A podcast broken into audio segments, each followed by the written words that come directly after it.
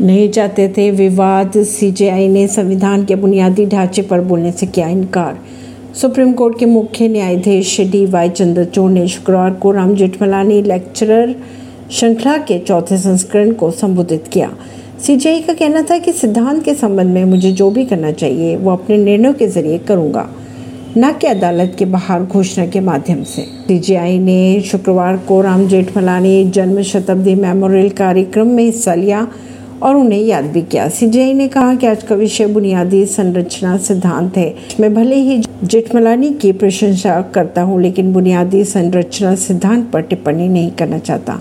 उन्होंने आगे ये भी कहा कि अगर मुझे सिद्धांत के बारे में कुछ करना है तो मैं अपने काम के ज़रिए फैसले करना चाहूँगा, न कि अदालत के बाहर की घोषणाओं के ज़रिए।